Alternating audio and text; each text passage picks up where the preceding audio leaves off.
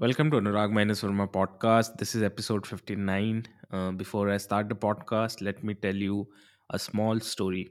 A man named Kashiram started working as a junior scientist with Explosives Research and Development Laboratory.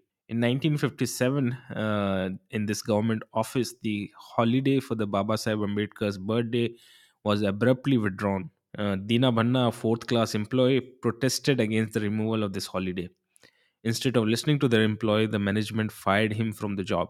This incident shook Kanshiram, who came out in support of Dinabhanna and helped him in his legal struggle. And together with other employees, they fought back and restored the holiday for the Baba Sahib Ambedkar Jayanti. This is how one of the most significant social and political reformer, Kanshiram's journey for fighting the cause of underprivileged in India started, and uh, he then was fondly known as Sahib Kanshiram or Manevar Kanshiram among his followers. To call Manevar Kashiram only a politician would be very much of an understatement. He was a disruptor, a dynamite who has dislocated the Indian political landscape and gave power to one of the most oppressed people in this country. Many, however, don't know the stories and the ideas of uh, Manevar Kashiram in detail. Uh, so, the goal of this podcast is to discuss them with Sagar, uh, not only about the times when Bahujan politics was at its peak, but also to discuss about these bleak times, these uh, these current bleak times when the entire foundation on which Kashiram's ideas were laid uh, is on the shaky grounds. What have worked, what have changed, and what we can learn from the past to understand our present better. We will discuss it all in this podcast. I'm very pleased that Sagar is joining me on this podcast. Uh, if there is one person whose tweets I really look forward on the Bahujan politics, then it is Sagar.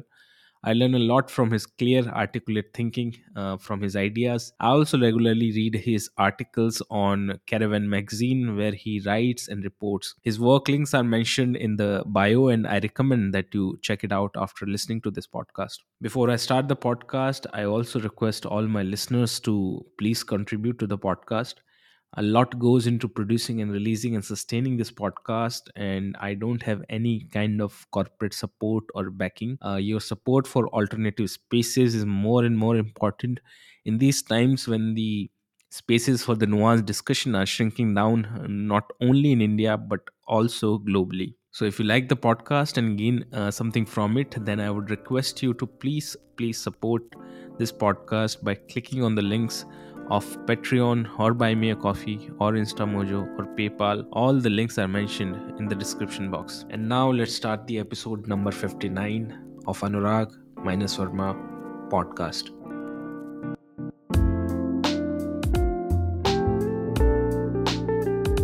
Sagar भाई, सबसे पहले स्वागत आपका अनुराग minus Verma podcast में आने के लिए। Anurag thank you thank you so much मैं मैं बहुत खुश हूँ यहाँ आके और मैं हमेशा आपका पॉडकास्ट सुनता रहता हूँ और फाइनली मुझे भी आपने बुला ही लिया है तो थैंक यू सो मच मैं आपके काफ़ी आर्टिकल्स पढ़ता रहता हूँ कैरवेन पे और आपके ट्वीट से भी मुझे काफ़ी कुछ सीखने को मिलता है।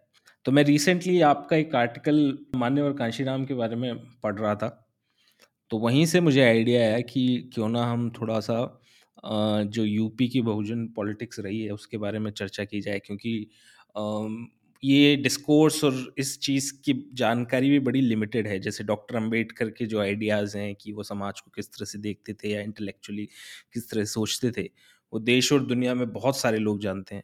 बट मान्यवर काशीराम ने किस तरह से ना सिर्फ़ दलित या बहुजन पॉलिटिक्स को चेंज किया, बल्कि एक इंडियन पॉलिटिक्स में इतना ज़बरदस्त इंटरप्शन वो लेके आए। और जिसके बारे में जो लोग हैं वो अभी भी नहीं जानते या फिर चर्चा इसके बारे में बड़ी सीमित रहती है। तो आप मेरे हिसाब से काफ़ी उसको बड़ी अच्छे तरीके से हमको थोड़ा सा समझा सकते हैं कि मान्यवर काशीराम का किस तरह से योगदान था इस पॉलिटिक्स के अंदर और इस डिस्ट्रप्शन के अंदर और आप निजी तौर पे किस तरह से आज भी उनके आइडियाज़ से प्रभावित होते हैं? जी आ, मैंने कॉलम लिखा था अपने कैरवन मैगज़ीन के लिए और मेरा जो उनका असेसमेंट होगा वो जर्नलिस्टिक ही होगा। जो भी मैंने उनको सुना है वो डायरेक्ट ही सुना है। यूट्यूब पे बहुत सारी वीडियोस हैं मेरे ख्याल में सबको सुनना चाहिए। दो तो तीन तीन घंटे की है वो डायरेक्ट जो अपने कार्डर को एड्रेस करते थे चाहे नागपुर में मध्य प्रदेश में कई जगह घूम घूम के उन्होंने कई बार एड्रेस किया है। और बहुत ओपन थे अपने विचारों के बारे में और हमेशा जब भी मौका मिलता था अपने समाज को मेरे ख्याल में वो बताते रहते थे कि किस तरह आप देख रहे हैं।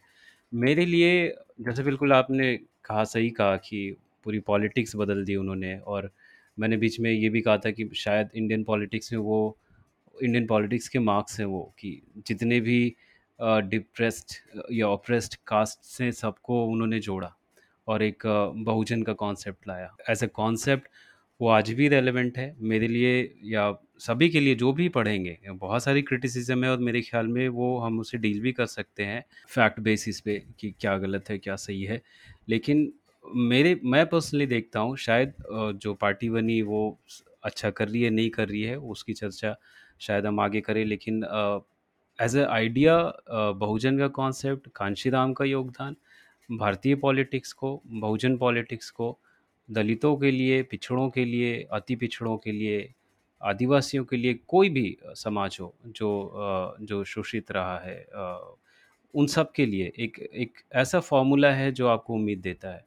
अगर आप पूछे लेगेसी की बात या उनके आइडियाज़ की बात तो पर्सनली मुझे लगता है कि वो उम उम्मीद देना अपने आप में एक ऐसे समाज की आप कल्पना करें वो समाज जिसको पानी के लिए लड़ना पड़ा हो, वो समाज जिसको अपनी पहचान के लिए लड़ना पड़ा हो, अपनी राजनीतिक पहचान के लिए राउंड टेबल कॉन्फ्रेंस में बहस करनी पड़ी हो, पहले अपनी पहचान साबित करनी पड़ी हो, फिर उसको राजनीतिक अधिकार मिले कि आप आपके लिए कितनी सीटें होंगी। वो समाज जिसको कोई राजनीतिक समझता नहीं है। वो समाज को शासक बनाना, पहले उसके अंदर एक राजनीतिक चेतना डालना और फिर उसको अपने आप में एक रूलिंग कास्ट बनाना, वो इतनी बड़ी उम्मीद है। मेरे ख़्याल में मुझे लगता है आगे आने वाले सौ सालों में अगर कोई पीछे मुड़ के देखना चाहता होगा कि कोई कोई भी ऑप्रेस्ड कास्ट अपने दम पे, अपने शर्त पे गवर्नमेंट बना ले और और वो वो सब काम करे जिसके लिए हम सौ सैकड़ों साल से लड़ रहे हैं, उसको छः महीने एक साल में करके दिखा दे, तो वो मेरे लिए कांशीराम है। बहुत प्रैक्टिकल आइडियाज़ और कई लोग कहते हैं कि खासकर महाराष्ट्र के कुछ इंटेलेक्चुअल्स हैं वो कहते हैं कि अंबेडकर की एंटीथेसिस हैं, बहुत सारी बातें कहते हैं, लेकिन मुझे मेरी निजी विचार है कि वो कॉम्प्लीमेंट करते हैं अंबेडकर को या उनका ही एक एक्सटेंशन है और उनके आइडियाज़ मैं उनके 2-3 पॉलिटिकल कॉन्सेप्ट कह लें, थ्योरी कह लें या उनके आइडियाज़ कह लें, जो खुद उन्होंने अपने काडर को जब वो बता रहे हैं, तो वो डिस्कस करते हैं कि कैसे उन्होंने शुरू किया और उसके पीछे क्या उनका उनकी खुद की एक जर्नी रही जिसमें वो खुद भी सीखे और वो सीखने के बाद उन्होंने वो सिद्धांत बनाया। क्योंकि वो ये स्वीकार करते हैं कि जैसे हम हम सारे नॉर्थ इंडियन हैं, हम लोगों को खुद बाबा साहेब या डॉक्टर भीमराव अंबेडकर बहुत बाद उनसे परिचय हुआ। मेरी पर्सनल स्टोरी मैंने कहीं लिखा था कि भाई सत्ताईस अट्ठाईस साल की उम्र के बाद मुझे समझ आया कि पढ़ना शुरू किया और चीज़ें उनको पढ़ना शुरू किया और अपनी पहचान के बारे में समझ आया।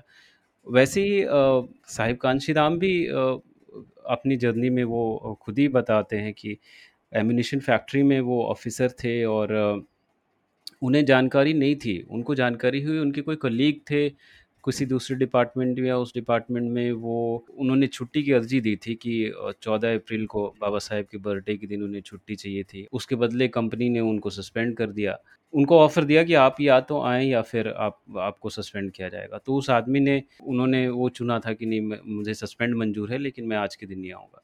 तब कांशीराम कहते हैं कि वहाँ से मुझे लगा कि यार ये कौन-सा आदमी है जो एक महापुरुष या जो भी हैं, उनकी बरसी मनाने के लिए अपनी नौकरी सरकारी नौकरी को छोड़ दिया। तब उन्होंने उनको पढ़ना शुरू किया और फिर उसके बाद उस कंपनी में ही उनको पढ़ने के बाद, अध्ययन करने के बाद उसको फिर उन्होंने आंदोलन किया और डॉक्टर अंबेडकर की छुट्टी के लिए उन्होंने सब पूरा सबके पूरी छुट्टी डिक्लेयर करवा ली कि 14 अप्रैल को छुट्टी होनी है। ये पुण्य की बात है, तब की बात है। उसके बाद वो आरपीआई जो बाबा साहेब की पार्टी थी उस वक़्त रिपब्लिकन पार्टी ऑफ़ इंडिया उसके साथ जुड़े, उसके साथ काम किया।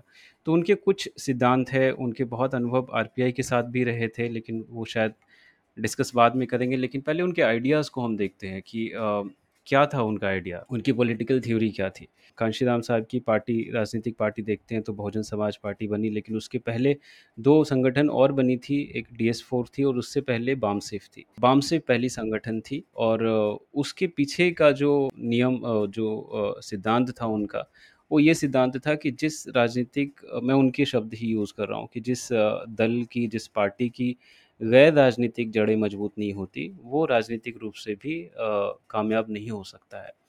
तो सबसे पहले आपको गैर राजनीतिक जड़ यानी कि सामाजिक जड़ आपको मज़बूत करनी पड़ेगी। लेकिन आपका समाज कौन है? आपका समाज वो है जो स्ट्रगल कर रहा है अपने खाने पीने को लेकर के। उसे पता ही नहीं कि उसका वो ऑर्गेनाइज हो जाना एक बहुत बड़ी बात है। तो उसको जोड़ने का भी उन्होंने एक फॉर्मूला दिया कि हम इस समाज को जोड़ कैसे सकते हैं। हमें पहले गैर राजनीतिक जड़ बनानी है, लेकिन वो गैर राजनीतिक जड़ को, वो ऐसा बिखरा पड़ा है, ऐसा वो फंसा हुआ है स्ट्रगल में कि हम उसको यकीन कैसे दिलाएँ कि भाई तुम तुम भी सिर्फ़ एक विधायक या कोई एक सांसद नहीं बना सकते, तुम पूरी सरकार बना सकते हो।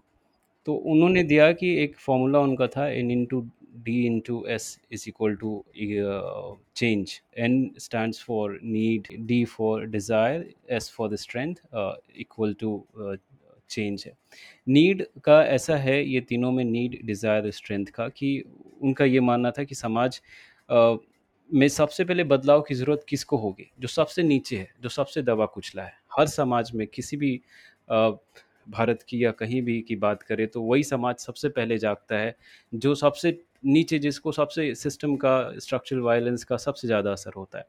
तो उस, आप सबसे पहले उस समाज के पास जाएँ और उसको जगाएँ, उसके, उसको ज़रूरत है, वो जागना चाहता है, लेकिन कोई मीडियम मिला नहीं है। तो अगर आप जाएँगे और फिर आपको समझ आएगा कि इनकी ज़रूरत है तो उनके अंदर फिर वो डिज़ायर पैदा करेंगे। आप उसको ट्रांसलेट करेंगे उसकी नीड को डिज़ायर में कि अब समाज जो है ये उसके दिमाग में है कि नहीं, बदलाव पॉसिबल है और हम ये कर सकते हैं। वो डिज़ायर आपने लाना है एज अ सामाजिक संगठन कहें, और फिर उस समाज जब डिज़ायर वो पैदा हो जाएगी तो फिर वो स्ट्रेंथ वो स्ट्रेंथ डेवलप करना है। स्ट्रेंथ क्या है? वो पीछे का थिंक टैंक है। किसी भी पॉलिटिकल पार्टी को चलाने के लिए उसी समाज से निकले हुए पढ़े लिखे लोग, जो उस पार्टी की बैकबोन हो सकते हैं, जो उसको फाइनेंस भी करे अपने पैसे से और उसको दिमाग भी दे। उनका तीन था दिमाग, पैसा, हुनर, ये तीन बातें हमेशा कहते थे। अगर अपने समाज में तीन चीज़ें डेवलप कर लो, दिमाग, हुनर, पैसा तो तुम्हें कोई नहीं रोक सकता। इसको पैदा करने के बाद सबको जोड़ो।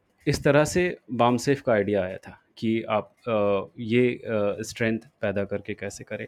अब इसमें आए कि दिमाग, हुनर पैसा कैसे आप वो लाते हैं, उसको एज अ जनरेटर उनके शब्द में अगेन वो जनरेटर शब्द का इस्तेमाल करते हैं। जब उन्होंने चुनाव लड़ना शुरू किया तो उन्होंने कहा कि हमने पढ़े लिखे लोगों के एम्प्लॉयज़ का संगठन बना करके दिमाग पैसा हुनर बनाया और फिर उसको एक जनरेटर की तरह इस्तेमाल करके हमने पैसा जनरेट किया फिर हम उससे चुनाव लड़वाते थे। तो ये N into D into S जो है इसमें काफ़ी समय लगा। ये कोई कांशीराम साहेब के लिए खुद ही मानते हैं कि आ, उनके समय में एन इन टू डी था और स्ट्रेंथ बनाना था। एन इन टू डी क्यों था? क्योंकि वो बाबा साहेब की जो पॉलिटिकल जर्नी थी उसकी वजह से वो पैदा हो पाया था, जो स्ट्रेंथ की बात है। तो वो ये कहते थे कांशीराम की बाबा साहेब की जो खुद की पॉलिटिकल जर्नी रही, जैसे बीस बाईस में जब उन्होंने हमारी अलग पहचान, हमारी मतलब एक दलित होने के नाते मैं कह रहा हूँ कि जो एक डिप्रेस्ड क्लासेस का अलग एक पहचान बनाना शुरू किया। और यहाँ पे हम जब भी बाईस पच्चीस में जाएँ तो जो सुनने वाले हैं, उनको मैं थोड़ा सा ये आगाह कर देता हूँ कि ये कोई सेल्फिश आइडेंटिटी नहीं है। ये हम जब आज़ादी से पहले का जो भारत था, वैसे ही भारत था। कोई एक भारतीय नहीं था।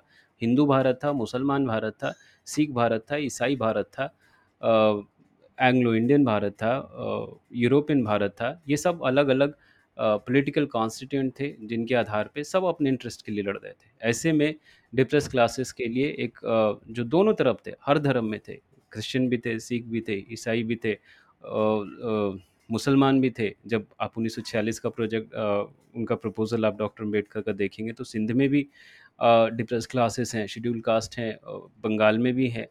अगर शायद अगर हम अलग नहीं होते तो सिंध के जो डिप्रेस क्लासेस थे वो हिंदू ना कहला करके आज अनटचेबल कहलाते या जो बंगाल के जो आज नहीं मतलब शेड्यूल कास्ट कहलाते और जो बंगाल के ये अनटचेबल थे अब मुसलमान की जगह वह आज भी अनटचेबल होते। तो कहने का मतलब है कि उस संदर्भ से जब भी मैं बोलता हूँ कि डिप्रेस्ड क्लासेस का एक अपना पॉलिटिकल राजनीतिक पहचान बना करके जो उन्होंने अंबेडकर ने लड़ाई शुरू की, डॉक्टर अंबेडकर ने। फिर 1936-38 के आसपास वो एक लेबर पार्टी बनाते हैं। फिर 42 में शेड्यूल्ड कास्ट फेडरेशन बनता है। फिर 56 में वो आरपीआई में बदलता है। तो पहले डिप्रेस क्लासेस बेसिस बना, फिर आप लेबर में जाएँ तो उसमें क्या है, उसमें ओबीसीज़ भी होते होंगे, मज़दूर हैं। तो कहने का मतलब है कि मज़दूर की आइडेंटिटी के ऊपर वो लड़ी गई। तो वो ऑलरेडी कांशीराम के हिसाब से वो जो डायनामिज़्म था बाबा साहेब की पॉलिटिक्स में समय के साथ बदलने की और पॉलिटिकल अलायंस की, वो ऑलरेडी वहाँ था। और उनकी स्ट्रगल की वजह से समाज में पॉलिटिकल अवेकनिंग आ चुका था और आरक्षण जब हमें 47 में मिला और उसके बाद जो हमारे आईएएस बने, कई आईएएस बने, उनमें से सबसे अर्ली आईएएस में हमारे पहले दलित राष्ट्रपति भी थे के. नारायणन जो आईएफएस बने थे और पहले शायद मेरे ख्याल में फोर्टी नाइन में कुछ चार बने, उसके बाद एक ग्रेजुएशन होता है 15, 20, 25 तो हमारे ब्यूरोक्रेट्स बन रहे, तो वो तो एक स्ट्रेंथ जो दिमाग और हुनर था, वो बन रहा था समाज में। लेकिन वो स्कैटर्ड था, हर जगह इधर-उधर था। उसको एक प्लेटफ़ॉर्म देना और उस प्लेटफ़ॉर्म को देने के बाद उनको ये कहना कि अब आप समाज का लीडरशिप वहाँ से करें और फाइनेंस भी यहीं से करें क्योंकि आपके समाज के पास पैसा नहीं है। हालाँकि वो कहते थे जो लोग सक्षम है वो भी पैसा दें। वो समाज का एक रुपया ही सही, एक रुपये की टिकट बनाते थे और कूपन खरीदने के लिए कहते थे। जो भी जो भी समाज के लोग हैं, जो दे सकते हैं वो दो। तो इस तरह से स्ट्रेंथ पैदा करके N into D into S करके उन्होंने चेंज एक लाने की कोशिश की और उससे उन्होंने पहले बामसिप बनाया। क्यों बनाया? ताकि गैर राजनीतिक जड़ पहले मज़बूत हो समाज का और इस तरह मज़बूत हो कि सबको एक एक आइडेंटिटी मिले, बहुजन बहुजन समाज क्या है? बहुजन समाज ब्राह्मणवाद से गिराए हुए जितने भी जाति है, वर्ग है, उनका मिश्रण है। वो मिल जाए और मिल करके सीटें बांट लें और एक दूसरे को जिताएँ फॉर एग्ज़ाम्पल यूपी में जब नाइन्टी फाइव का जो इलेक्शन है, उसमें जब मायावती बनी है चीफ़ मिनिस्टर, उसमें 11 जो मंत्री हैं, उसमें सारे मोस्ट बैकवर्ड क्लासेस के हैं क्योंकि कांशीराम ने कहा कि चमारों में हमें पहले ही हमें कई विधायक दिए हैं और आज तो मुख्यमंत्री मैंने तुम्हें दे दिया, तो मैं उन्हों जब उनकी राय रखी गई, तो उन्होंने कहा कि मेरे विचार से कैबिनेट में कोई चमार नहीं रखो, जि जो लोग पहली बार जीत के आए उनको लो। जिस समाज के लोगों ने कभी भी नहीं बना उनको लेके आओ। तो देखा गया कि भाई मोस्ट बैकवर्ड क्लास किसी की कॉन्स्टिट्यूंसी नहीं थी उससे पहले और उन सबको उन्होंने बना दिया और कहते हैं कि बाद में एम इ अ, के लोगों ने उनको आके कहा भी था कि साहेब हमने तो कभी दरवाज़ा तक नहीं देखा था विधानसभा का और आपने हमें अंदर आने के लिए ये सब किया। तो कहने का ये बहुजन समाज है। ये अ अ, सब सब मिल कर के सीटें बांट करके फिर आप एक दूसरे को जिताएँ और बेसिस क्या है? जो भी ब्राह्मणवाद से गिराए हुए हैं। चुनाव जीतना सिर्फ़ एक विधायक बनाना, दो विधायक उनका मकसद नहीं था। सरकार कैसे बनाए और उन्हें पता था कि ये समाज पहले तो अपने आप में माइनॉरिटी है, उसके बाद बटा हुआ है।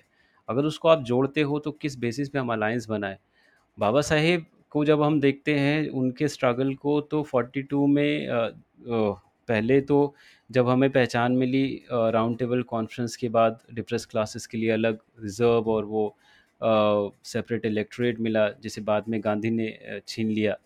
तो बाद में 46 के चुनाव में जब वो हारते हैं शेड्यूल्ड कास्ट फेडरेशन तो उन्होंने बहुत बड़ा आंदोलन चलाया था कि हमें पूना पैक्ट वापस ले लो और सेपरेट इलेक्ट्रेट दो।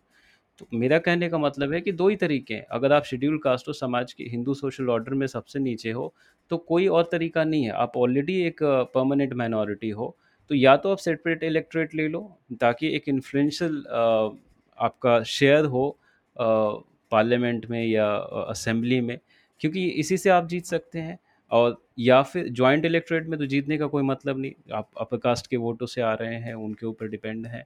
तो उन्होंने बाबा साहेब ने कोशिश की क्योंकि आज़ादी से पहले वही भारत ही था, डिप्रेस्ड क्लास अछूत भारत था, हिंदू भारत था, मुसलमान भारत था। तो वहाँ पे चल गया, लेकिन आज़ादी के बाद से जब रिपब्लिकन भी बनता, शेड्यूल कास्ट फेडरेशन रिपब्लिकन बनी, तो उसमें भी कांशीराम वही कहते हैं कि आप बुद्धिस्ट भी बना दोगे तो सारे शेड्यूल कास्ट तो वही रहेंगे ना, अब या तो फिर सारे ओबीसी भी कन्वर्ट करें या पूरी पूरी कौम ही जितनी 85% है वो बुद्धिस्ट बन जाए, फिर आप धर्म के बेसिस पे लड़ें। तो वो कर सकते हैं या फिर जब तक वो बदलाव नहीं आएगा, वो बदलाव चलते रहना चाहिए क्योंकि वो सामाजिक बदलाव है। लेकिन उससे पहले पॉलिटिकल अगर आप शासक वर्ग बन जाते हो, तो आप वो बहुत फ़ास्ट कर सकते हो उस चीज़ को। जैसा आप अभी देखें कि आरएसएस का सौ साल का वो एक रहा है, ब्राह्मण बनियों का जो एक कोलैबोरेशन है। सौ साल बाद वो आज इतनी बड़ी मेजॉरिटी लेके आए कि कुछ भी कर रहे हैं।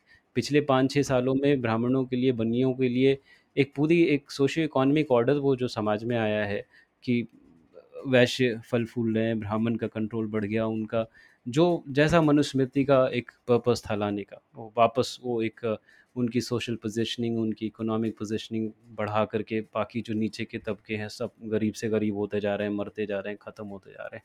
तो वो फिर से आ गया पाँच सालों में, कैसे आया इतनी बड़ी मेजॉरिटी लेके आए? तो वही वही चीज़ है कि अगर आप रूलिंग क्लास आज बन जाते हो, आज अपने दम पे सरकार बनते हो, तो पीछे कई सारी चीज़ों को आप एक पल में कर सकते हो। कांशी राम ने उदाहरण देके कहा कि हमें लोग कहते हैं कि बीजेपी के सर साथ सरकार मिलके सरकार हमने बनाई।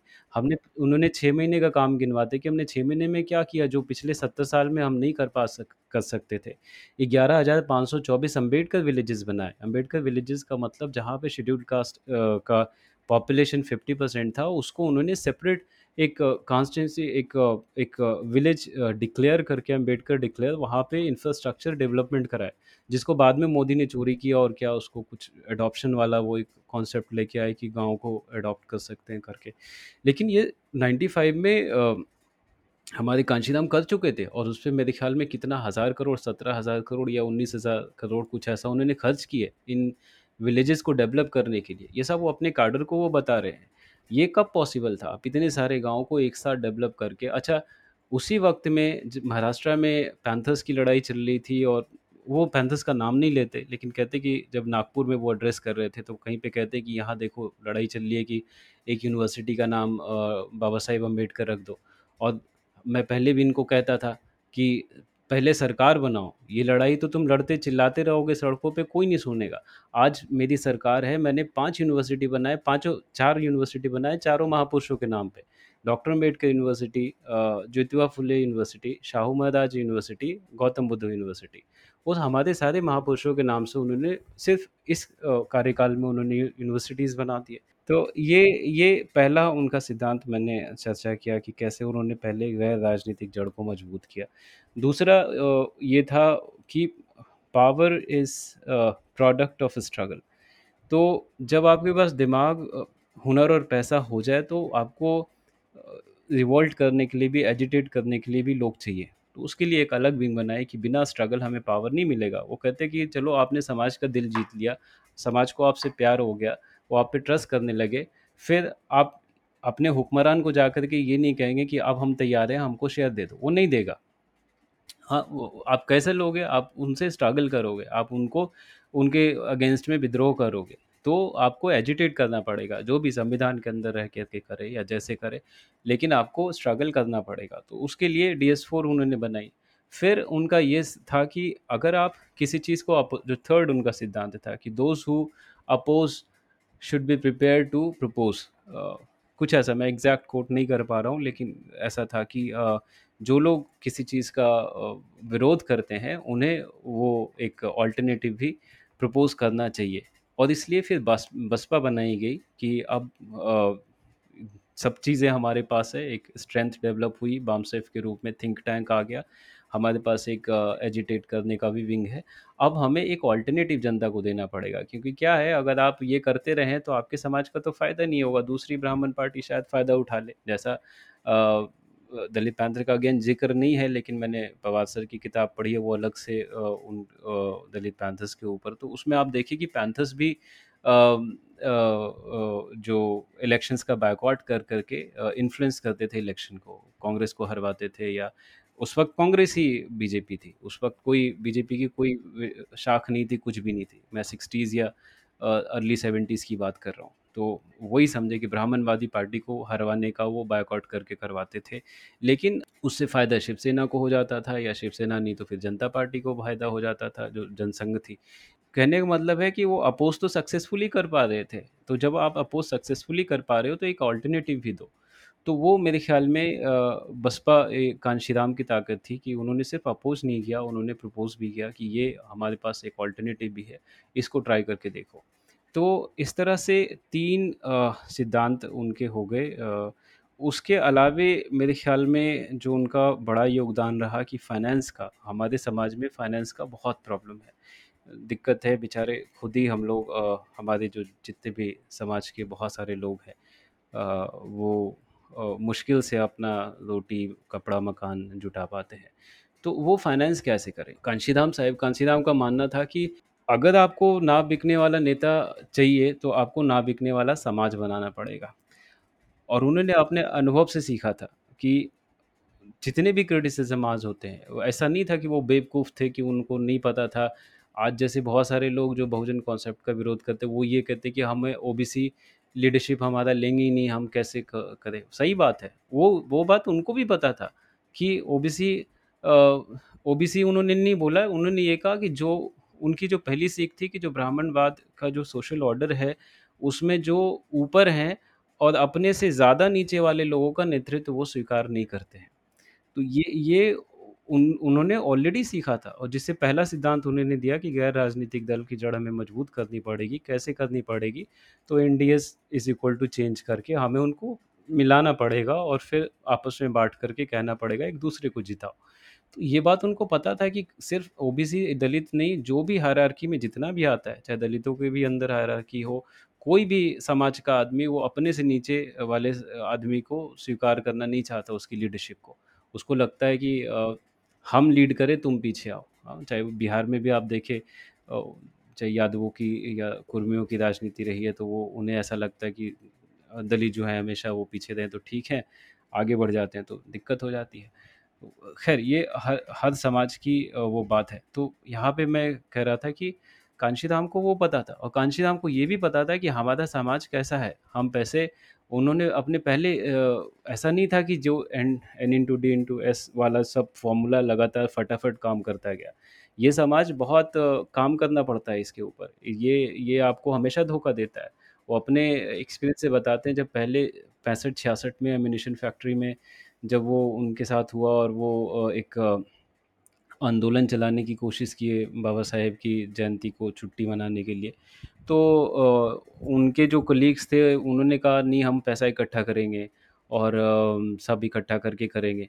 तो स 1-1 रुपए का कूपन बना था, छपा था और सबने वो कूपन खरीदा था और उससे कांशीराम ने कहा मेरा पास पै 35,000 लगा था। उस वक़्त का 35,000 बहुत बड़ा अमाउंट था, वो खुद ही कहते हैं। लेकिन लोगों ने बाद में ऑब्जेक्शन किया कि नहीं कांशीराम का पैसा नहीं, सबका पैसा लगा हुआ था, वो बाकी पैसा कहाँ गया? तो उसको ये करवाओ उसका हिसाब दो। तो कांशीराम ने कहा कि जिस एम्प्लॉयी ने कंप्लेन किया था, पैसे की बात कही, मैंने उसके ही घर में मीटिंग रखी और कहा कि सारा कूपन जमा करो और चेक करो कि किसका पैसा किधर है। तो जब कूपन कई लोग कूपन ही लेके नहीं आए और जब कूपन की गिनती हुई, तो पता चला कि जितना कूपन छपवाने में पैसा गया था, उससे सिर्फ़ एक रुपया ज़्यादा कंट्रीब्यूशन आया है और जो ₹1 आया था, वो उसी से आया था जिस आदमी ने कंप्लेन किया था।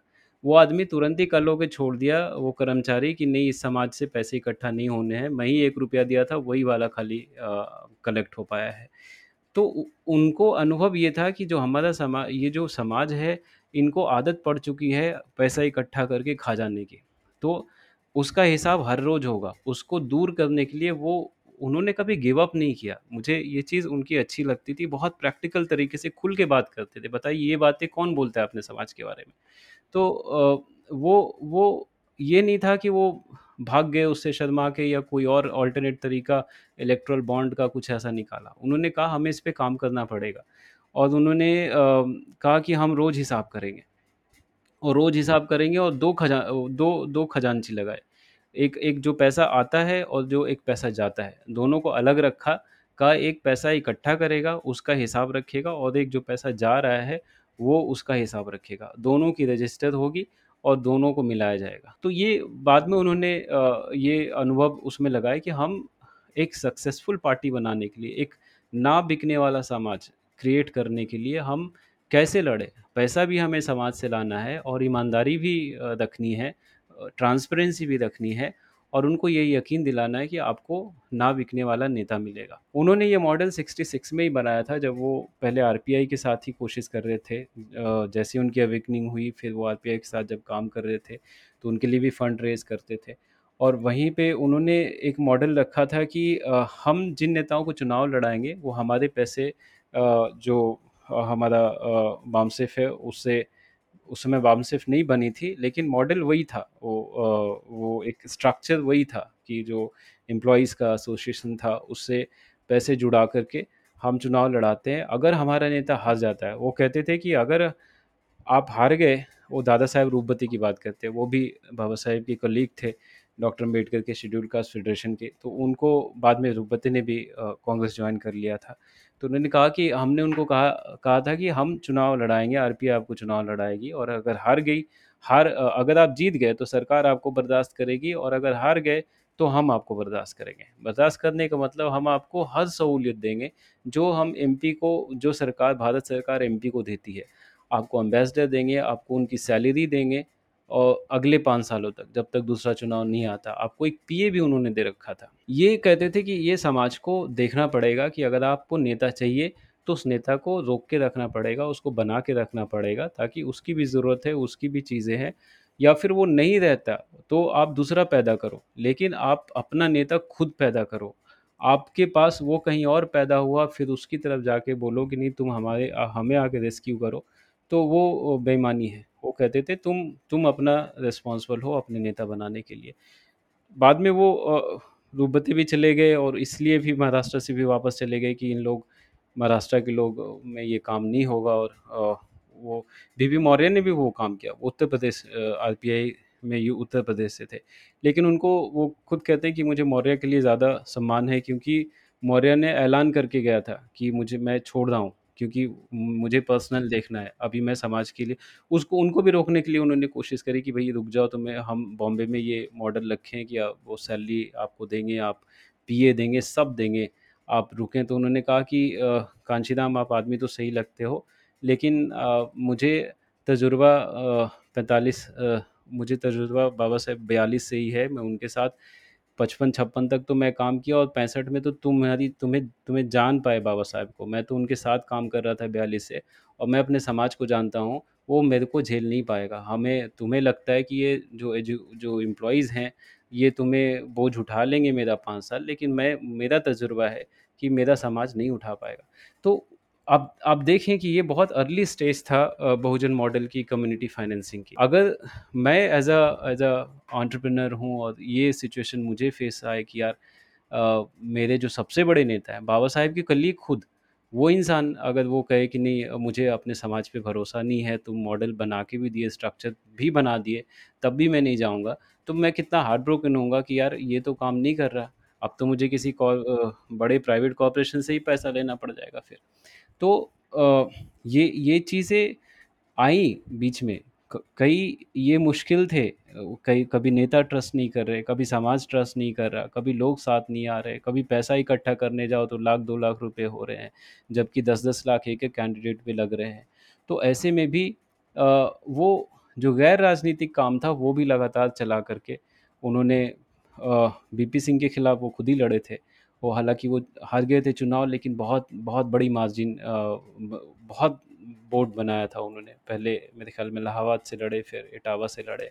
कहने का मतलब है कि एक जो मॉडल जो उनका एक और योगदान जो मैंने कहा जैसे कि एक फाइनेंस करने का कि पॉलिटिक्स को अपने नेता बनाने को, एक सक्सेसफुल नेता बनाने को हम कैसे कर सकते हैं? हम अपने समाज को ना बिकने वाला समाज कैसे बना सकते हैं? सब कुछ प्रैक्टिकली, कोई हवा में बात नहीं लगती है कि आप ऐसे करोगे तो ऐसे हो सकता है। और उसी के सिलसिले में उन्होंने फिर बाद में ये किया था कि क्योंकि पैसा चाहिए था और वो उन वो डिक्लेयर कर चुके थे कि मैं परिवार नहीं बनाऊँगा। मैं परिवार बनाऊँगा तो मैं उसमें फंस जाऊँगा। मुझे समाज के लिए करना है और लगातार करते रहना है। तो उन्होंने अलग और कई मेथड्स बताए जिससे आप फंड रेज़ कर सकते हो या लोगों में सिर्फ़ जागृति जागृति ही ला सकते हो। जैसे साइकिल बयालीस सौ किलोमीटर साइकिल चलाई 38 दिनों में 50 साल की उम्र में। 5000 किलोमीटर पैदल चले। वो लोगों से कहते थे तुम 20 किलोमीटर चलो, कम से कम चल कर के लोगों को बताओ तो सही। वो कहते थे कि जब आप बड़े संसाधन वाले लोगों से लड़ रहे हो तो कम संसाधन वाले लोग तो आपके कम संसाधन का ज़्यादा यूज़ करना सीखो। तो आपका कम संसाधन क्या है? साइकिल है, आपका खुद का पाँव गाड़ी है, पैदल, वो उसका इस्तेमाल करो और इतना किलोमीटर चल के ल समाज को समझाओ। तो और फिर जब वो फ़ेमस हो गए, उनका एक ब्रांड बन गया, तो वो लोगों से कहते थे कि अ, तुम स्टेज पे कुछ 1200 लेके आओ, कुछ 400 साइकिल लेके आओ और मुझे सिक्कों में तौलो, तब मैं आऊँगा तुम्हारे प्रोग्राम में। और इस तरह समाज भी इकट्ठा हुआ और पैसे भी इकट्ठे हुए और फिर उस पैसे का ही इस्तेमाल उन्होंने फिर चुनाव लड़ने में किया लोगों से। और वैसे ही पैसों के ट्रांसपेरेंसी के लिए वैसी खजांची लगा दी कि जो है जो भी कहता था कि प्रॉब्लम है वो कहते थे कि तुम ही देखो और तुम ही तुम ही सब कुछ लिखो, तुम ही सब कुछ सबको बताओ कि कितना क्या है। कांशीराम कुछ नहीं करेगा। और आपको पता है कि शायद वो मरे थे तो मुझे लगता है कुछ हज़ार रुपये भी नहीं थे उनके अकाउंट में, कोई ज़मीन कुछ भी नहीं थी, उनके परिवार को भी कुछ नहीं मिला। तो इतना बड़ा नेता जिसने द 10 साल के अंदर आप आरएसएस को देखिए आप नब्बे साल के बाद वो केंद्र में सरकार बना रहे हैं। आप 10 साल के मेहनत से 84 में बसपा बनी, 78 में पहले वाम से बनी लेकिन राजनीतिक पार्टी 84 में बनी और 95 आते-आते उन्होंने पूरी गवर्नमेंट फ़ॉर्म कर ली। अच्छा एक एक क्रिटिसिज़्म और है जो भाजपा वाली होता है जो कहते थे कि भाई आपने उनके साथ क्यों बना लिया सरकार, वो तो ब्राह्मणवाद वाले लोग हैं। तो पहले वो अपने समाज को समझाते थे कि लोग हमेशा तुमको कहेंगे कि उसके साथ मत जाओ, उसके साथ मत जाओ क्योंकि वो वो ये है, वो फलाना ये है। तो मैं कहता हूँ कि ये सवाल उनके लिए है जो सत्ता में रह चुके हैं। अ, अगर आज कोई कांग्रेस कहे या कोई कहे, ऐसा समाज जो पहले सत्ता का भोग ले चुका है, तुम्हारे पास छोड़ने को है क्या जो तुम कह रहे हो कि मैं भाजपा के साथ नहीं जाऊँगा? मैं कहता हूँ तुम पहले शासक बनो, फिर कल कहना कि नहीं मैं भाजपा के साथ नहीं जाऊँगा। तो आज अगर तुम ठुकरा रहे हो तो तुमने तो कभी शासन किया ही नहीं। जो शासक वर्ग है तुम्हें बरगलाएगा कि मत जाओ, मत जाओ। तो वो स पहले समाज को समझाते थे कि पहले उस स्थिति में जाओ कि तुम लोगों से नेगोशिएट कर सको। उसके बाद कहो और कोई भी अलायंस कर रहे हो तो अपनी शर्तों पे करो। तो मैं उन्होंने अपनी शर्त पे की छः महीने के बाद सरकार गिरा दी। उन्होंने कहा जब तक हमसे हो पाया तब तक हमने किया। उसमें बहुत डिस्कस भी करते हैं कि हमने जो मेले लगाए, जो फुले मेला लगाया, अंबेडकर मेला लगाया, पेरियार मेला नहीं लगा पाए थे। पॉलिटिकली फंड जो गवर्नमेंट करती है उस तरीके से नहीं पहले समाज के तौर पे, पार्टी के तौर पे वो लगाते हैं। लेकिन कहते हैं कि जब हमने पेरियार मेला का बीजेपी से कहा था तो वो नाराज़ हो गए थे कि नहीं ये मत लगाइए, बाकी जो लगाना है वो लगाइए। उन्होंने कुंभ को फंड करना बंद कर दिया था। आज देखिए सरकार हज़ारों करोड़ रुपये खर्च करती है। जो चीज़ अंधविश्वास फैलाता है, अब इससे सुनने वाले नाराज़ हो जाएँ वो अलग बात है, लेकिन मेरी बात नहीं है। ये कांशी साहिब कांशीराम हमारे लीडर रहे, महापुरुष रहे हैं, तो मेरे ख़्याल में मेरा हक बनता है कि मैं वो बात कह सकता हूँ दोबारा कि जहाँ भी ब्राह्मणवाद फैलाने की जो भी चीज़ है, उसको फंड करना बंद करो। वो भारत का भारत सरकार का पैसा है और ये तब कर सकते हो जब आप खुद शासक बनोगे। आप लोग उनसे कहते रहो भाजपा वालों से तो खुद ही ब्राह्मण है, वो चलाएँगे ही चलाएँगे तो ये ये सब उन्होंने किया था उस छः महीने के दरमियान क्योंकि सरकार अपनी शर्त पे बनाई। जब तक नहीं चला जब चला तो जब तक काम करते रहे, करते रहे, जब नहीं हुआ तो तुरंत ही गिरा दी। क्योंकि मकसद ये था कि समाज का काम कैसे करें। और अगर ये सोचते रह जाते कि यार भाजपा के साथ बना रहे हो तब तो फिर हमारी सरकार ही नहीं बना बन पाती। तो ये अ, उसके बाद वो हर जगह में स्प्रेड हुए, मध्य प्रदेश गए बिहार नहीं आए। मुझे आज तक ये नहीं मैं बिहार का हूँ तो मुझे ये बाबा साहेब से भी सवाल रहेगा और अ, कांशीराम से भी कि आप लोग बिहार कभी क्यों नहीं आए, चाहे अपनी पार्टी लेकर के या शायद मैं इतिहास कम जानता होऊँगा, शायद आए होंगे। हुँ, हुँ। तो ये बहुत ही फ़ैसिनेटिंग स्टोरी आपने बताई कि किस तरह से एक मॉडल तैयार किया जा सकता है जिसके अंदर फाइनेंशियल एस्पेक्ट भी है कि किस तरह से खुद को फंड किया जाए या फिर सेल्फ सफिशिएंट बना जाए समाज के थ्रू। एक सामाजिक एंगल भी है और इस तरह के उदाहरण राजनीति में बहुत ही कम देखने को मिलते हैं। जैसे मैं सिनेमा बैकग्राउंड से आता हूँ तो वहाँ मैं देखता रहता हूँ कैसे इंडिपेंडेंट फ़िल्म मेकर साउथ में घर-घर जाके पैसे इकट्ठे करके अपनी स्क्रीनिंग लगाते थे। जैसे जॉन अब्राहम है, जो केरला के फ़िल्म फ़िल्म मेकर है, वो करते थे इस तरह के मूवमेंट छोटे-छोटे स्केल पे। बट पॉलिटिकली इस तरह से एक मूवमेंट खड़ा करना एक बहुत ही गज़ब की बात है और इसके अंदर भी जो जिस जो आप जिस तरह से आपने बताया इसमें मान्यवर कांशीराम की एक इमेज बन के दिखाई देती है कि बड़ा ही प्रेगमेटिक एक एटीट्यूड है, बहुत ही प्रैक्टिकल एटीट्यूड है कि हमें सत्ता पे काबिज़ होना है या फिर उनकी भाषा में कहें तो हुक्मरान बनना है। तो वो मेरे को एक वो कहानी भी याद आती है कि जब वो मायावती से पहली बार मिलने गए थे, उस टाइम पे शायद वो आईएएस की कोचिंग कर रही थी। तो उन्होंने माया मायावती से उन उन्होंने पूछा कि तुम करना क्या चाहते हो? तो उन्होंने कहा मुझे आईएएस बनना है, तो मान्यवर कांशीराम ने बोला कि मैं तुम्हें ऐसी ऐसा ऐसा पोस्ट या फिर ऐस ऐसी पद देना चाहता हूँ जिससे कि आईएएस तुम्हारे आस-पास घूमे। और फिर वो उनके पिता के पास गए और उनको कहा कि इन्हें मूवमेंट में जॉइन करने दीजिए और ये पूरी कहानी हुई। तो उनका हमेशा से ही ये नहीं था कि मुझे सिर्फ़ इतना करना है, उतना करना है, एक बड़े लेवल पे जाके किस तरह से पूरी ही सत्ता या पूरा ही सिस्टम को किस तरह से बदलना है। तो उसके अंदर आप जैसे आपने कहा कि इस तरह के भी आर्ग्यूमेंट या क्रिटिसिज़्म आ सकते हैं कि इनके साथ क्यों किया? क्योंकि उनके गठबंधन तो मुलायम के साथ भी थे। मुलायम के साथ करके फिर उन्होंने एक तरह से बीजेपी को रोका, बाबरी मस्जिद के ढांचा गिरने के बाद मुलायम के साथ उन्होंने सरकार बनाई और बीजेपी बना नहीं पाई, अपने आप में बड़ा अचीवमेंट है, ऑल बाद में वो मुलायम सिंह यादव से डिसल्यूशन हो गए थे। फिर बीजेपी, कांग्रेस तो कई लोग एक जगह में पढ़ रहा था कि उनको फिर कईयों ने बोला कि आप बड़े अवसरवादी किस क्यों हैं? तो उन्होंने अच्छी बात ये कही कि जब मेरे समाज को कोई अवसर ही नहीं मिला आज तक, तो जितने भी अवसर मुझे मिलेंगे तो मैं उनका भरपूर उपयोग करूँगा। तो वो उनकी बड़ी क्लियर थी कि ना वो पावर को करप्शन मानते हैं, ना फिर इस तरह की अपॉर्च्युनिटीज़ जो मिल रही है उसको मॉरली आप उस अलग दृष्टि से देखा जाए, ये भी नहीं करते थे।